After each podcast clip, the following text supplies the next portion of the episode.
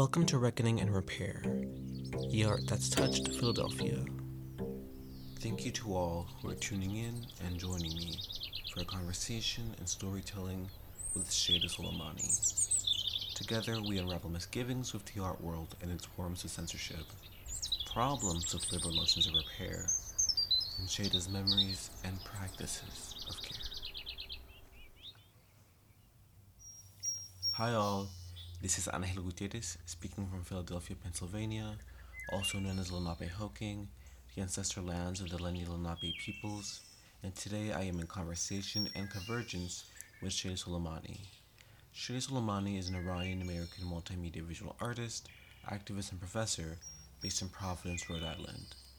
Her work takes a magnifying glass to look at the relationships between and amongst political elites, governments, powerful organizations, and corporations in Iran as well as the various forms of resistance which take place. Thank you so much for connecting with me today, Sheida. Absolutely. Thanks so much for having me. It's been really exciting getting to know you through our conversations. Likewise. And before we begin, I wanted to read a quote from Black queer feminist scholar Alexis Pauline Gumbs from her book Long Meditation Undrowned Black Feminist Lessons from Marine Mammals and I'd like to take a deep breath with you afterwards, if that's all right with you. Yeah, that sounds lovely. Breath is a practice of presence. One of the physical characteristics that unites us with marine mammals is that they process air in a way similar to us. Though they spend most or all of their time in water, they do not have gills. We too on land are often navigating contexts that seem impossible for us to breathe in and yet we must.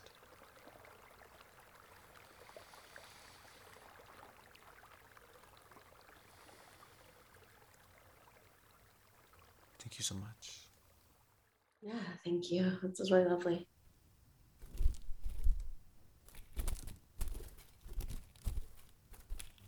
Yeah, of course. I'd love to continue with the check in and ask, how are you doing? What are you feeling in this space and time? Yeah, I'm feeling good. I'm like, this is, I guess this is my first time today. I'm getting to decompress a little bit, which is nice. Um, it's been a busy day. You know that I do the animal rehab. So this morning, probably like 6.30 a.m., someone called me bright and early and was convinced that they had what they called a robin redbreast. They're just called American robins. The robin's fine. so now I have to go re-release it. And then when I texted you earlier, someone had called me about a red-tailed hawk that they said they were convinced once again was injured. So I thought, you know what, it's two streets over. I'll drive over and I'll give it a look. And of course, the hawk was fine. It was another one of those moments where I realized that even though people are surrounded by wildlife all the time, they don't make the time and space to actually like get to know what they're living amidst and among and get to know the creatures around them.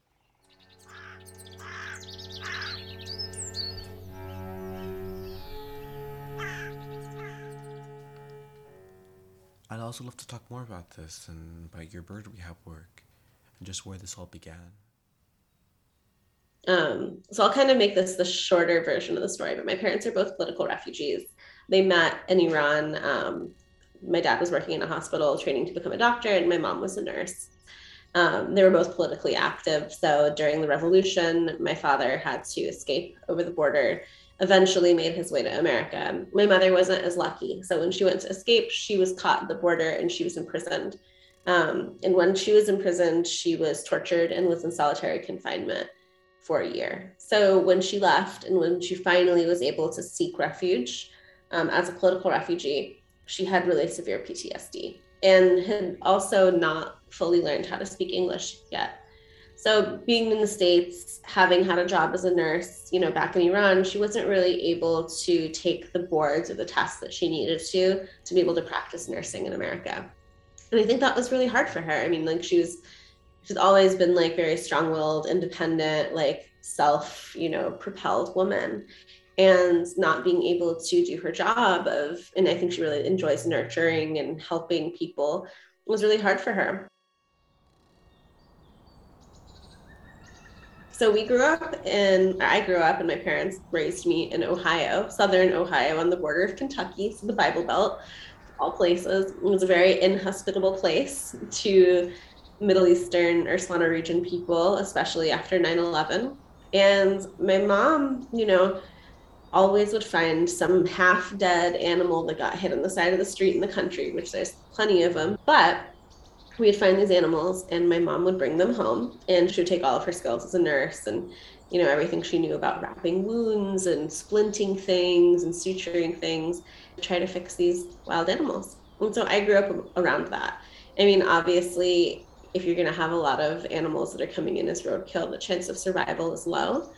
But i would say maybe one in 10 maybe two in 10 would make it and we would be able to release those animals again. And that was really, really special for me as a kid. She would let me stay home from school the days that we would do bird releases or raccoon releases or whatever. And so, you know, I have always kind of kept that in my back pocket. If anyone ever, like in college, I was like the bird girl, and people would bring birds to my dorm room or to my apartment room, and I would like take care of them or keep them in my bathroom and then when I graduated from grad school, I moved to Rhode Island and I started teaching at RISD. And I remember, and I'm sure you know, both the art world and academia are very inhospitable places, especially to people of color and women of color. And I went to therapy for the first time in my life, which I so like surprised I waited that long. And my therapist was like, "Is there anything that you enjoy like doing that's not art and isn't teaching because it's not work. And you know also being from an immigrant family work is like very important because that's like success or like you know equatable to success for people that don't you know have the easy route of just being able to like be white and like get jobs. Um so i was like yeah I used to rehabilitate animals with my mom and I did it in college and I really like that. And she's like, okay, maybe you should find that here. And it was like less than a week. I started volunteering at like the local wildlife association. Fast forward seven years, and I'm one of the only people in the whole state that is federally licensed to keep and rehabilitate wild birds and migratory birds. And my basement in my home is a wild animal clinic. So it's like really functioning like hospital. So yeah, that's the long, it's short, long story. I want to ask Care, going back to that, and about what you, what have you learned about care for yourself and for your loved ones from those rehabilitation work? I think like care is definitely like my love language or like whatever you want to call it. Um, but I also do think it is because I was raised A by immigrants and B by refugees. Um, I remember being in school and my parents having like, you know, my American friends come over and they'd be like, oh, they don't have, they don't seem to have very like close relationships with their families. And I remember I would always be so ashamed because my parents were such a big part of my life that I felt like I shouldn't tell people that like I would talk to my parents about my feelings because like it felt like that wasn't normal. My parent I mean my parents trusted me and told me about what happened to them at a very young age and they have some pretty horrifying stories. And so for them to communicate that to me you know they needed to be taken care of and even though i was four or five years old i was still able to listen and then when I got older, I learned that the relationship also evolved and that I could also bring things to the table and they would be there for me and we could talk about it.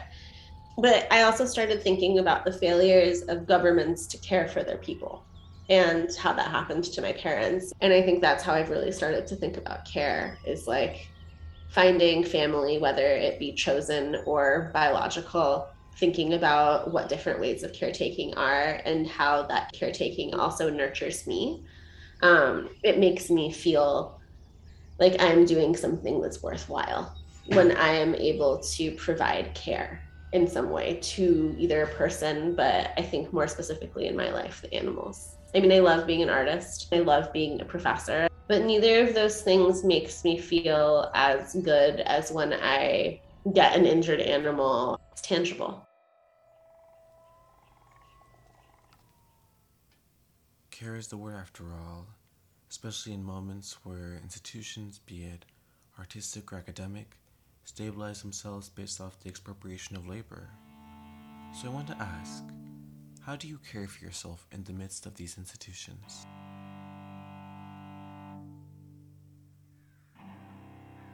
It's been hard and I've learned the hard way. I remember the first few years, I felt like I was so lucky to have a curator even look at my work. And it felt like I was supposed to do anything to please them. And I soon learned that institutions and curators have directors that they have to answer to, and those directors have to answer to a board. And the money that comes from the board is what really makes the decisions. And when I started seeing like these kind of like micro things, maybe microaggressions that wouldn't be happening immediately on the surface, but you dig a little deeper and you're like, oh, why aren't they including either this piece or this sentence? And so, in, in my eyes, I find that as a sense of censorship. I mean, they're private organizations, so they have the ability to do that. But I'm not really interested in my work being just for the elite. So I think lately for me, it's um, actually a recent example is that for the work that I am working on, I'm thinking about the United Nations podium as a global stage and one where individuals are supposed to, or politicians are supposed to have this like egalitarian way of addressing people. But you see the lack of discussions that are coming up, as well as the visibility of specific politicians. So I was looking at Yasser Arafat at the United Nations, but he had to speak at the United Nations in Geneva because the US wouldn't grant him a visa to come speak at the United Nations in New York because they were pressured by Israel to not let him in because he's Palestinian. That's the only time that Palestine has had any type of seat at the UN. And I was I'm remaking an image of Arafat at the UN podium. I've um, hired a body language coach to talk about politicians' body languages and how we're thinking about phrenology and physiognomy and how like we racially like read bodies and like assume that they're going to be acting or behaving a certain way. But I've also hired a living sculpture. So he's actually becoming this monument that's remake these poses that are happening from these photographs. So we had our living sculpture pose as Arafat at the United Nations and remade that photo. And in the photo at the UN, Arafat's wearing a kafia, you know, a black and white kafia, which is the traditional headscarf of Palestine. And I had a curator I was working with that saw that and was like, Oh, do you think you could try making it with just a plain white scarf? Instead of having the kafia like don't you think that's too much of a link? And maybe you shouldn't be like talking about palestinians. And i was like that's the point of the work. Like are you so so you know that's where i don't make concessions. I'm making the work. I have interest in this work because of this topic. And if i want to have a politic in the work that i'm making i'm absolutely going to make it if someone's flattening what's actually happening where's the message going? Who's it for? I want to ask you you know what conversations are you tired of having? Oh my god i'm so tired of all of those like i think reckoning repair conversations because i don't believe i wish that i could believe in change. Um, and i do believe in some types of change but i am tired of people asking me what I would like to see in the world because I know that they don't actually want to make the commitment to making that happen. And the people that do have the power and the commitment obviously have no interest in making it happen because the things that I would like to see change are top down. Like a capitalist economy is not going to help people of color, people that are like marginalized, have any type of upwards mobility. And so, what type of society are we living in when there's this constant lack of access to things, just like education? That should be something that is good. You shouldn't have to go to a private school and spend like buku fucking money. I see these people that are able to have access to all of these things because they have, you know, money. And I think that's what makes me the most angry is that there's such a lack of ability for people to have that same potential just because they're not in the same income class. Most people just ask the questions and then they say to themselves, oh, yeah, I should get involved in that. And then they don't. And instead of thinking about it, they have a fucking committee that's called a DEI committee. And they're like, and now we have a committee that talks about diversity, equity, and inclusion. And they don't actually do anything. I think we're nearing a bit towards the end of our time, but before we wrapped up, I wanted to ask are there any social media handles or other handles where people can go and support your work? Ooh, yeah. I mean, hey, if anyone wants to like throw some money to the birds, um, my Venmo is literally at Sheida Soleimani, um, S H E I D A S O L E I M A N I. Um, and my IG handle, if you ever want to see um, the birds that I rehab or the work that I'm doing in the studio, every once in a while there's like a selfie, but I don't really post that many of those. Um, it's more about like, it's really just birds and art. Um, my IG handle is at Sheida Janam. It's uh, S H E I D A J A M A M. Thank you for listening to Reckoning and Repair, the art that's touched Philadelphia. Reckoning and Repair is a Center for Experimental Ethnography project engaged with the exhibit Rising Sun Artists in an Uncertain America, a collaboration between the African American Museum in Philadelphia and the Pennsylvania Academy of the Fine Arts. Open from March 23rd to October 8th, 2023.